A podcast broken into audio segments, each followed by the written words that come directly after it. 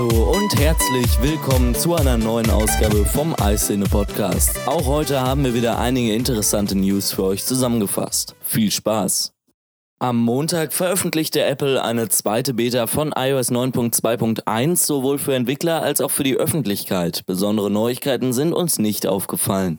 Am Dienstag stellten wir euch den Fußballmanager Goal vor. Das Spiel funktioniert sowohl auf dem iPhone als auch auf dem iPad, aber auch auf Android-Geräten. Schaut mal bei uns unter iScene.com für den vollständigen Bericht vorbei.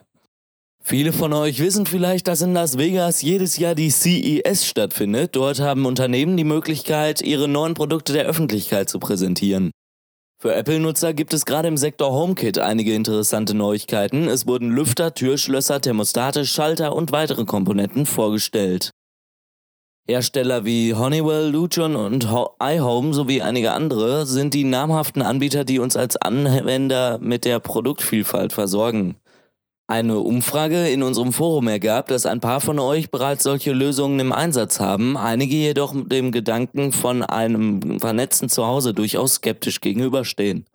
Das war es auch schon wieder von diesem Podcast. Ich hoffe, euch hat es gefallen. Wenn ja, hören wir uns auch schon ganz bald wieder. Bis dahin, macht's gut. Ciao.